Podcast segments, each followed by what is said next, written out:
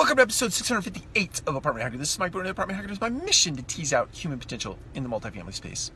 So, my question for you today is what have you done this week uh, to have fun in your organization? Whether you have been the one to create catalysts for fun or you've participated in some fun activity in your organization, I'm just wondering what you've done this week to have some fun uh, while you're spending your time at work with your fellow team members. Um, if you don't mind sharing, I would love it because I think sharing some fun ideas for uh, the apartment hacker community would be a great way of spreading uh, the love, if you will, um, so that others out there in the world across the country can exercise some of those same things that you're doing in your organization, um, in their organization, and we can all have fun together. Take care. We'll talk to you again soon.